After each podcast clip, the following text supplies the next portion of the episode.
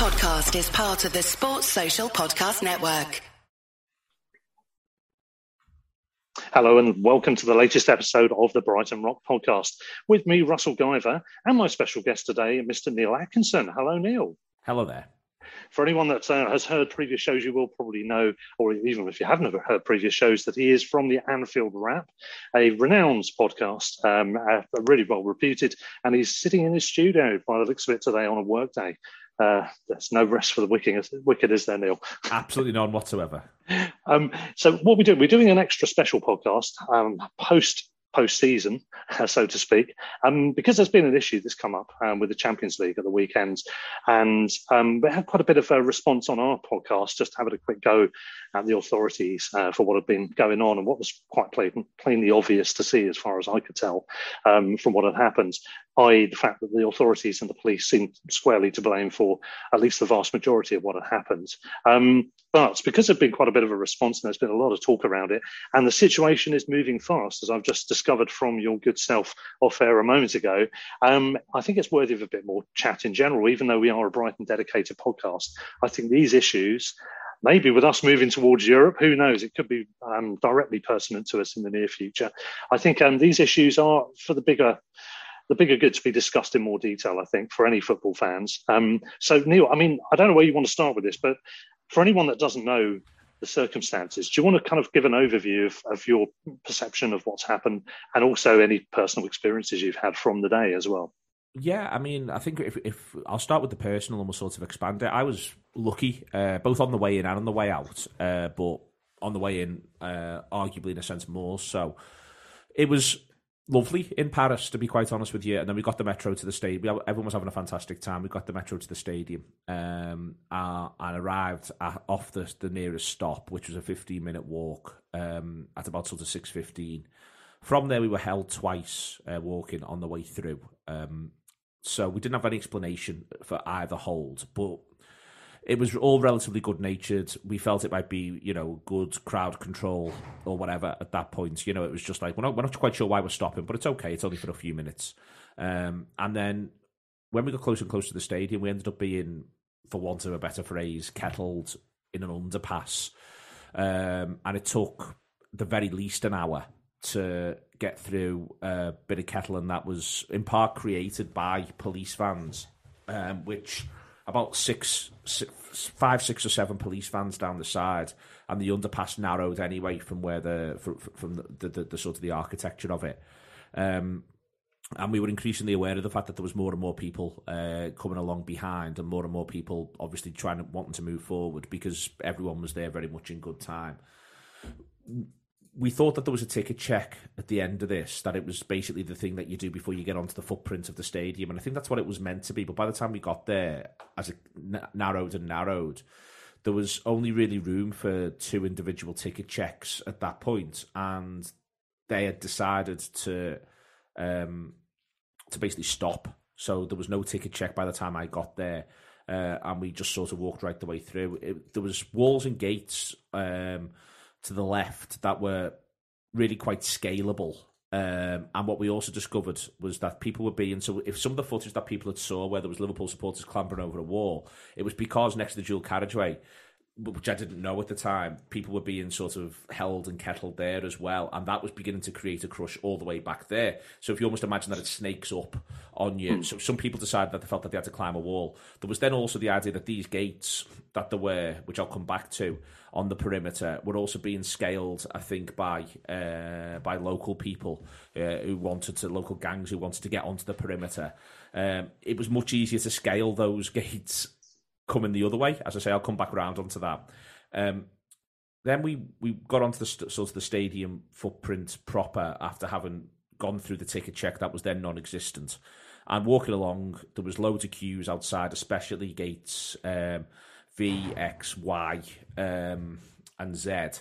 Um, I was in gate A, and so I, I, I, sort of spoke to some friends on the way through, and everyone was like, Jesus, because at this point it was about eight o'clock, the kickoff was nine, um, bit after eight, uh, and it was hmm. like, Jesus, this is this is heavy. Um, this is you know there's, there's a lot of people who are in this ground at the moment and the gates were closed. This is an important point. It wasn't that there were big queues and the gates were letting people through. The gates were completely closed.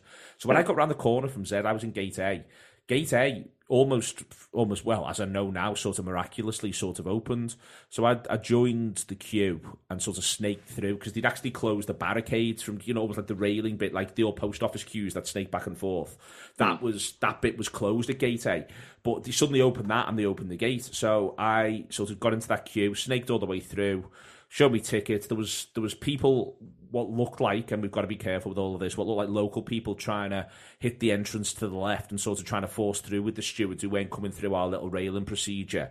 Um, hmm. And then I got through and I was in the ground. So the whole process, and it included a, a, a, conversa- a, couple of conversations with friends who I bumped into. It's worth pointing that out. But the whole process from getting off the train station to getting in the ground took me about two hours and five, two hours and ten minutes. But I was in the ground at that point, and I would just sort of say that my main perception, to be really honest, was this was just really weird. Nothing made sense mm. at this point, but it, I hadn't seen any of the scenes that I think basically started to happen after the point at which I managed to get inside to the ground. What I then know, uh, and what we can all see, and what all the footage sort of suggests, is those gates that weren't open uh, remained closed. The gates that I came through, I know closed not long after because the people who were around me in the ground just basically never appeared. Um, so we were all coming through the same gate because that's the way ticketing works, and they just never appeared. And when they finally did appear at half past nine, it was fair to say that they'd been through something really rather traumatic. And you know, these were friends of mine, but they were just like, "Can I just watch the match? I don't want to talk about it right now. It was awful." Um, and everyone was very red, red in the face, red in the eyes. Um, so, and everything was coming through on the phone and different people because we'd gone on quite a big bus to do all the Anfield Wrap work. Some weren't in the ground, some were detailing their experiences, uh, some had been tear gassed and tear gassed with the children. All of this was sort of crystal clear. And when I was in the grounds about quarter past nine the it was about well when the kickoff was delayed it's about five to nine the explanation given was because of late arriving fans and straight away I was like well that just simply isn't true I've just seen them they're all there the one thing they've not done is late arrive you know everyone it was unbelievably busy outside the ground, and then the, the sort of the other the other bits and pieces become clearer and clearer, and you begin to see the videos even just stood in the ground at that point. But they put that on the big screen, which obviously inflamed a lot of views because people, you know, you, we're all well connected enough now to know what's going on. Then the the the sort of the next phase of this, obviously the game happens, and it was odd, uh, but you know sometimes also you get beat and we got beat and that's fine. Um, it was all really odd. With about two minutes to go, of normal time. Then the French riot police came and all gathered down our end, uh, right in front of our end, loads, like I'm saying, 150. And there's a couple of reasons for that in my view. One, and I think the main one was as an act of provocation. Like, we want you to kick off. Um, and a couple of people did throw stuff, to be honest. Mm. Um, and I was just thinking, please don't because this is what you're playing into their hands. And I think, you know, football crowds and football crowds, I think, in England, but I think football crowds in general are actually much better now at self policing than they ever were. So I think everyone just said, can everyone just calm down here? Can everyone just, just, just calm down? So that stopped, which was great. Uh, but the other reason as well was for the optics, i.e., we've got to look after these people because this is what they're like. So if you know, if, if it ever looked there, this would be what the footage was like. Ridiculous. Then came out to the ground, and it was clear within seconds that it was not safe outside the ground. So we've just got beat. The Liverpool players didn't really want to come over to us at first. It was a really sort of, you know, all the way through the season, there's been this really close bond. And I actually think they felt like they'd let us down or something, and that just wasn't the case. You get beat sometimes. But anyway, the players didn't really come over for four or five minutes. So after four or five minutes, when it looks like, listen, these are in their own world here, we need to make a move because we've all got, we had to get an early ferry, we've all got to get off. So me and the lads, I was it was coming back to our hotel, Timo. We walked out, and straight away, this was moody, really, really moody. Like straight away, I was thinking, we didn't, we didn't bother here. We were trying to find an exit, and it was really hard to get off the stadium footprint. Uh, and in the end, we found a sign which like had a looked like it had been put there for purpose, and had like a met an M uh, in a in a circle and a number four on. And I thought, right, we go down there, we'll get towards the train station, and all we need to do is just get away from here get a cab to where our hotel is and just go from there. But let's not try and get a cab here. Let's just try and get away as quick as we can and then go from there. We went down, and as we went down, there these coloured lights all dangling. And as we went down, it narrowed and narrowed. And again, there was police vans narrowing it. And when we got to the bottom of it, it was all riot police lined up with batons. Um, and you couldn't get through. So they were blocking the exit. And straight away, I turned to Timo and said, We're not staying here. So we turned around and walked out, and the people coming down, I said, "Do not go down there. Do not go down there." Subsequently, what appears to have happened is that down there there was incidents with local gangs, and the police were indiscriminately tear gassing, pepper spraying, and baton charging people. This is both sets of whoever. Well, whoever was that went down that way. Yeah. Um, but Yeah. that, but this was closer to the Liverpool end. So I said to Timo, right, we need to just be safe here. So let's go to the Madrid end. The very thing that should be counterintuitive in football grounds is go to where the opposition supporters are for safety. But that was I just went like we've just got to go to the Madrid end here. So we walked the length of the pitch and went to the Madrid end because you just couldn't get off, and every single possible exit that we went past was closed. And it was just ridiculous. So we go down to the Madrid end, and then there was another sort of possible one in an underpass. But we looked down there, and there was loads and loads of police vans, and we just didn't want to go near the police. And Timo, who came in late and had, had the experiences he'd had, he certainly didn't want to go near the police. So we went round the corner again, and we basically just ended up doing a lap of the ground to come back to these gates. So there was gates where it was stairs, and they were gated, and they were all padlock closed, so you couldn't get through them. So some people, in order to leave the footprint of the stadium, were starting to climb the gate. But I'm 41 years old and I was never a good climber. And Timo said, do you, think you could do that? And he was like, I think we could do that. And I was like, I don't think I can. But also the problem was, if you climb over something and it's going uphill, if when you jump off the top, you act the fall helps you because it's sort of you jump onto the slope. If you're jumping off the slope going the other way, you know, you land badly, you can twist your ankle, break your leg, you fall forward, if you know what I mean. The momentum of the ground takes you away and it would hurt more.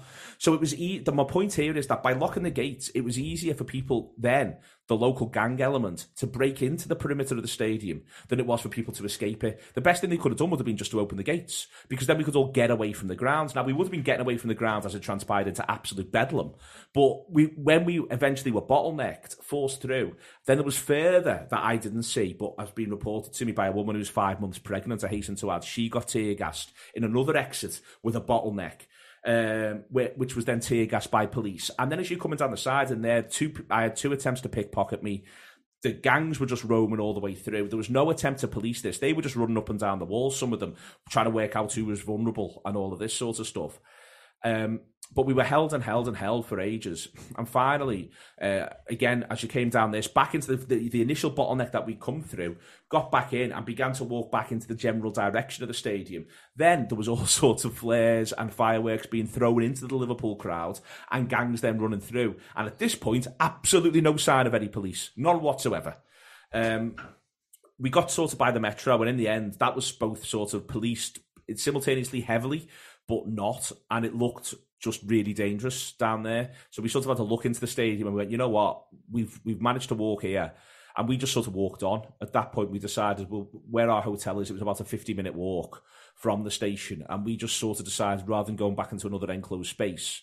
We'll go here. When we were getting bottlenecked earlier on, we were pulling to the right in case we did have to jump. You know, this is the mad thing. You, you start doing this, and only after the fact you think this is crazy. Well, I'm working out if I need to jump or not when you then hear and see all the videos and you see it all in a you know all together that was that was me. And as i say i genuinely am one of the fortunate ones all the way through. A couple of attempts to rob me and a general sense of all pervading fear aside um nothing absolutely awful happened. When you then hear from everyone and we all get back together and you know you realize that on a bus of sort of 16 of us i think about seven had been tear gassed you know, when you then see all the videos as, as to where this has ended up, when you, you know, when you pull it all together, it was, it was mind boggling to be honest with you. And it's such a, it was, the more that they speak and the more they try to lie and the more they try to cover up, what becomes clearer and clearer. There's one thing that there's one truism that they can't, they can't get away from, which was that they decided that the Liverpool fans slash English fans, and I, I, I'm not quite sure where the line is on that one still, but were, were basically going to be a massive problem. So what we then also find out is that people who'd stayed in, back in Paris to watch the match in the fan park, at the end of the match, they've been tear gassed for no reason, without provocation. Uh, but it feels as though they come to the, the, the, the French police have been told that there was going to be a dance, and whether or not there was one, they were going to make sure there was one. Yeah. And this appears to be the whole attitude that sort of underpinned the French police response. We're still waiting for loads of questions and loads of answers out of UEFA. UEFA haven't apologised for what they've evidently got wrong. By their own estimates of fake tickets, UEFA only reach about 2,800. The French, when they did this hearing the other day, the Interior Minister and the Sports Minister, they keep they keep doing two things. They keep conflating different numbers. And when they use language to describe the numbers, they call it huge. So they're accepting in one hand the UEFA estimate of those number of tickets, but then they're saying there was 30 to 40,000 people who may have had fake tickets. What they're not saying is that there was 2000, there was 30 to 40,000 fake tickets, but they're very strongly insinuating that. But they're saying there was these people who were around the footprint of the stadium, and then there was these fake tickets. And it's a huge issue, the fake tickets, and there was a huge number of fake tickets. But the UEFA estimate is 2,800 of fake tickets. It's yeah, it's doesn't add up. No, not not not. A, but also, where did all these people go? Because they weren't in the ground, and the part of the point about this is that why everyone knew there was problems was the Liverpool ground. If the idea is well, they all got into the ground, well, the Liverpool ground was half empty at nine o'clock. The Liverpool end, sorry, of the ground was half empty at nine o'clock you know, that was part of the thing. All the images were like, well, where are all the Liverpool fans? And normally Liverpool fans, you know, the, the big thing is, well, they come in numbers. But there was literally, you know, I was in the ground, there was all around me. You could just walk around, climb over seats. Everyone was walking around, talking to each other because it was half empty. So all in, none of this adds up. The French justification just gets worse and worse the more the interior minister, who's a deeply unpopular politician in France. Yeah, so I've been reading about him. This is uh, Gerald Darmanin, isn't it? Yeah. Yeah. And he's there equivalent to the Home Secretary, and he's deeply unpopular. The Sports Minister's a little bit different. And after hearing the other day, the the the the, the greater fantastical lies were told by the by the Interior Minister, the Home Secretary chap Darmanin. But every now and again, the Sports Minister, uh, Oudéa-Castéra, she'd double down on a on a thing or two in a really odd way. And it got to the point that some of the like, so I was on in the fan park, um, you know, in a really mundane way. They just kept saying stuff so I was on in the fan park and I was meant to be on at 10 past one doing do, doing a bit of messing about. Um, and they said the fan park was open from the morning. And we were meant to go on at 10 past one and we didn't because there was no one in the fan park because it was still shut. You know, in the most mundane way, and that, that's like that doesn't matter. Like that's irrelevant to everything else. But part of what they were trying to sort of build was a completely different story, and they genuinely appear to have decided that they were policing animals. And then when no animals came, that was the way they policed them anyway.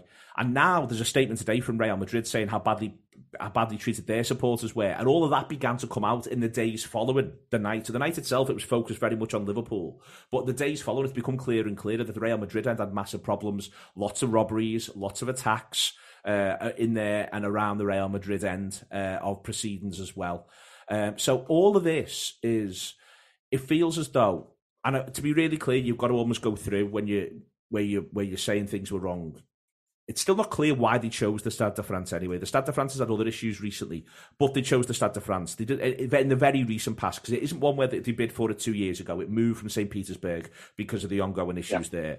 So why did they choose the Stade de France? I know that the last two, one of the, the other stadium that was in, in, in the shake-up was was uh, the Allianz in Munich. But they chose the Stade de France, and supposedly the French were pushing for it because they got the Olympics and the Rugby World Cup on the horizon. So, but why did they choose the Stade de France UEFA? Why has UEFA allowed this event? Because their event. They're, they're responsible for my safety, UEFA, effectively. Um, why did they, you know, why was it so poorly stewarded, so poorly organised? You barely saw a steward, I hasten to add. Um, why was it so poorly organised, poorly uh, stewarded? Why was the planning out so, so poor? All of this is on UEFA's side. Why did they lean towards this idea that supporters had turned up late in the first place? They still haven't apologised for that. How will they run this investigation? The guy who's meant to be running it, who's meant to be independent in inverted commas because he's pro bono, is supposedly very close to uh, Ceferin, the UEFA president, on the one hand, and on the other hand, has written uh, about uh, greater extreme action needing to be taken to supporters for violence around football grounds. So I'm hugely worried about his independence at this point. Hundred uh, percent. That all feels very dodgy indeed. And then the next phase of this becomes then within that because I think of dreadful planning from UEFA, they created a situation where the French authorities and police were able to fill the vacuum of the chaos and treat people like animals. And then the next phase of that becomes within there as well. The question as to whether or not what the what the police's plan was for, for, for local gangs then coming in and getting involved. Now, local gangs themselves, you know, I'm not that interested in, if you sort of see what I mean. In the, in the wide mm. scheme of things, disenfranchised young people who feel the need, for whatever reason, to take these sorts of risks, we'll just park them and put them mm. to one side because ultimately they're individuals running around. Everything else, there needs to be genuine accountability and there needs to be just a full transparent process. And that's not what Real Madrid are calling for as well. So this isn't solely a Liverpool thing. And this comes back to the English point as well. It isn't now solely an English thing. This is now ultimately uh, an absolute scandal that all of this happens at the Champions League final. That really should just be a festival of football. It caught up some of the players, relatives, and friends. Yeah. It caught up an unbelievable number of children. It became uh, a genuinely dangerous place. And the last part of this, and I don't mean this in a self-aggrandizing way, because I think any group of, of, of experienced and inverted commas football supporters from from most countries, but I think definitely in England would have done this the only reason why this didn't become a lot worse was because the actions of those supporters, that they consistently preached and called for calm themselves. Just stay calm, just stay calm, just stay calm. And those of us who've been away a great deal and have been away down the years know that that's a really important point. I remember being treated atrociously at Sevilla um, in 2017, and all everyone was saying was shouting was, "Don't push, don't push, stay calm, stay calm." Do not firstly fall into their trap, but secondly, don't endanger the people around you. And this is you know, the supporters themselves, genuinely, from everything I've heard, from everything I've seen, should be commended. And instead, the absolute opposite has happened because that's what happens. But it was the supporters who policed that situation better than any authorities. And as I say, I'm not saying this because, oh, well, the Liverpool supporters. I think that any set of English supporters would have policed that situation, would have self policed that moment in a really calm way and said, we've just all got to get out of this together now. We've just, we've only got each other and that's what would have happened there. And I genuinely think that that was the only reason there weren't genuinely like genuine serious injuries. There have been some serious injuries, I hasten to add, but but a number of genuinely serious injuries and possibly deaths was that the response of the supporters themselves was to try to stay calm and just get through it. I've talked for a while there, Russ. I'm sorry. Yeah, no, that's well, that's plenty of information there, and I think for anyone that doesn't know any of the details, that I think helps to clarify it very well. There's a few, there's a really disturbing undercurrent to this, isn't there? With the narrative, the prescribed narrative about British slash English football fans, and of course, in particular, there's an association with Liverpool because, rightly or wrongly, because of the 80s. Yeah. There's this, there's this um, historical narrative as well at play, which of course has a, a two pronged element to it. First of all, you've got misconceptions or preconceived notions by authorities, by maybe other members of the public in other countries, whatever it might be, that you have to worry about that. So the, the fact that you policed yourself so well um, hopefully would help serve to to prove the point that that isn't an issue uh, nowadays at all. And secondly, the fact that um, you you've got a, a situation there where um, the authorities are repeating in, in, in a sense what happened at Hillsborough, aren't they? Or not obviously the, the scale of what's happened isn't the no, same, no. but but the but the narrative is the same, isn't but it? The, the authorities have made mistakes, have quickly rounded on it, seen that there's a problem, and they've they've sought at a very early stage to try and uh, alter and distort that narrative, which yeah, is very worrying, isn't it? It is very worrying, but I think to be doing that to any group of football supporters, and I think that this is important. I, you know, I think that the the first thing that everyone always wants to get out, all the authority, and it's it's worth saying on this, you know, what's been brilliant here in a terrible context is that, for instance, you've got the excellent reportage from from Sky on in particular at the time, yeah. and then you've got social media, and yeah. a lot of journalists were around, and they firstly were saying at six o'clock, "There's going to be a problem here," and mm. also a lot of people who are in positions of relative authority were also caught up in it. So Gary yeah. Lineker was caught up in it. Players, people connected to players. Yeah, yeah uh, Thiago's other half. I Thiago's wife was Andrew, caught up Andrew, in it. Andrew Robertson's friend. Yeah. And you had Kaveh Solhekol, who I'm sure is one of the people you're referring to from Sky. I think a BBC reporter. You had uh, the Mail on Sunday chief sports reporter. Yeah, exactly. these are credible journalists. Whatever you want to think exactly. about them individually. Exactly, and they were all caught up in it at this moment, and also that, and some others had anticipated mm. that this was going to be a problem. That helps massively, but I think that regardless, the attempt would always be to blame any set of supporters in the first place. I don't think it is Liverpool specific. I think it's what they would do. They yeah. would start there. But what the next phase of this is, is that, you know, without it sounding in any way, shape, or form self aggrandizing, because it isn't, but the the next phase of this as well is that where this is a, a specific problem for them around doing this to Liverpool is, well, we know the ropes. Hmm. And straight away, you know, it was this idea of what we're, we're not, we are not standing for this, and we're not standing for this from minute one. Um, and that's therefore a lot of the response has been, no, we're, not, we're just not having this. And the club has been magnificent in response. It genuinely has. You know, there's been issues obviously recently with Liverpool. I think you and I have talked about Euro- European Super Leagues and stuff like that. Hmm. But the people who've run Liverpool's response, you know, up to and including they're putting some money into support additional services from mental health charities off the back of it. They've been really clear in terms of what they want from UEFA, from the French authorities. They've responded at corporate level, the very highest corporate level, to statements made within the French Senate they've absolutely fought the corner from from minute one. And the part of the reason for that is because there's a lot of people who work for Liverpool who know Liverpool's history, are Liverpool supporters, and understand why this stuff matters, but also understand this is how you've got to mobilise. You've got to move into action as quickly as possible, and that's happened. That's the that's the only bit of exceptionalism possible, I think, in amongst all of this. The rest of it, I genuinely think they would have behaved the same way towards any other set of supporters. I think they'd have done the same thing to Frankfurt supporters, and they've got some horror stories from Sevilla as, as yeah. Rangers supporters have. Um, I think I think there's a at a at a corporate level within UEFA. I think that because these events, these games are so oversubscribed that ultimately you could sell out a Champions League final three or four times over. There's a there's an attitude of it doesn't matter what happens to them as customers, and the other part of this is the ticket allocations weren't big enough. But allow that to one side for a second. There's 19,000 Liverpool supporters who could get tickets through Liverpool's ballot. There's a key part here, which is that Liverpool's away supporters say three to 5,000. You know, every away end at Liverpool will pretty much have a, a quite a consistent tune of the same 5,000 people, and depending on the size of the allocation and who's around, they'll get tickets sorted out.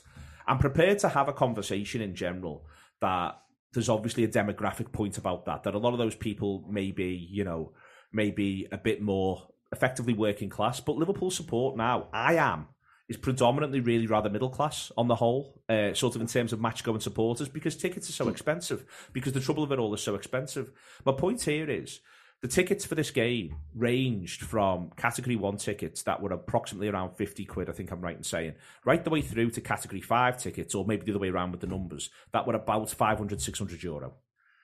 This is a hmm. Rolling Stones concert. You know, this is, this, and this is the people who've come to this. They're the people who can afford it. So we can do a. My point here is that there's a lot of, and it shouldn't matter anyway, but there's firstly a fair few people who aren't that experienced of doing away games because they just don't get the opportunity to very often. And secondly, though, there's a real issue here for me, which is, and it's, a, it's a, this is a general football supporting issue and the way in which we're policed in general. I'm sick of this idea that you get to pay, you get to say to people, and it shouldn't be about the money, but just let it be because they love money. We're paying through the nose for this. So treat us like customers. Treat us like people who are paying 150 quid to see a sporting event. Treat yeah. us not as football supporters, but as people who are attending a sporting event. Treat yeah. us that way around, please, and treat us that way around all the time, up and down the country, away in Europe, wherever it is. Treat us as people who are attending a sporting event, and not as animals, and not as the problem. Because what's gone wrong here is they decided we were the problem, and mm. that was the way in which we were treated from minute one. Um, and that's the way people were treated in the fan park. You are the problem, and we will deal with you. The truth is, we're just people attending a sporting event. The truth is, there's, you know, every single walk of life is now represented within that. And the truth is that we're all paying a fair bit of money for this. But as far as they're concerned, that doesn't matter because it really doesn't matter what the experience is as supporters. It doesn't matter because if, if, if it wasn't you, there'd be another, another tenor take your place. And that is no way to live and no way to be and it's got to change. Um, and listen, I think it's a lot better in our country, you know, than it ever has been. Um, I think it's worth sort of bearing that in mind. But every now and again, you'll see that attitude will sort of permeate from somewhere in some way, shape, or form. I think it's got to change, and I think that what that's what all of this can be. It can be a bit of a sea change moment. I think um, you've got to treat people better, and you've got to not police them like they're the problem. The police should be there to ensure the event goes off smoothly and safely. That's it. That's the beginning, middle, and end of the matter. Well said, Neil. And I, I think just finally for me, I mean, first of all, we are thankfully in an era where there is all this photo evidence, video evidence um, from ordinary fans. So anybody can create or, or can, can, create a video or a photograph that can show the true events that are going on. So you can't blur the water so easily, even though laughably the French authorities are still trying to do that. And they do have an issue, France in particular, it's a melting pot for problems because they've got hooliganism is rife in France at the moment. There's a lot of problems, particularly around PSG, Marseille, Lyon, Saint-Étienne, and we saw the other day were very dangerously firing fireworks at their own players after a pitch invasion. You know, there's a lot of issues that the police, I'm sure, have to deal with, but that doesn't excuse treating, as you said, a set of effectively from a UEFA point of view, um, high-paying customers um, in the way that they have done. There's no excuse for it. It's strange the narrative, the way it unfolded, but you can see where the police agenda was from the beginning, certainly. And I'm just so glad that um, the media was uh, was on board with it. The French media as well, by all accounts, have been are pretty much on board with um, the fact that it wasn't the Liverpool supporters or indeed Real Madrid supporters who caused the problems. And um, it's it's good that that is generally yeah, the, the French, the, the, French media. I think this is yeah. the important. It's not us versus the French. This it really isn't. Mm. It can't be no. framed that way. That's Liverpool supporters or people from this country or even people from Madrid as well. Yeah, because the best people we have here, the people who are actually advocating for us best, are the French. And mm. they're the ones who are making the point that this is absolutely out of order. So I think it is really important yeah. to bear that in mind plus that Real Madrid statement as well. Excellent. Well, Neil, thank you very much for joining us. It's been great to get a bit more clarity on what's happened there, and um, let's hope that uh, we get a good outcome and an apology, uh, which is well overdue, I think, from the authorities. Excellent. Thanks, Russ. Cheers. All the best, then.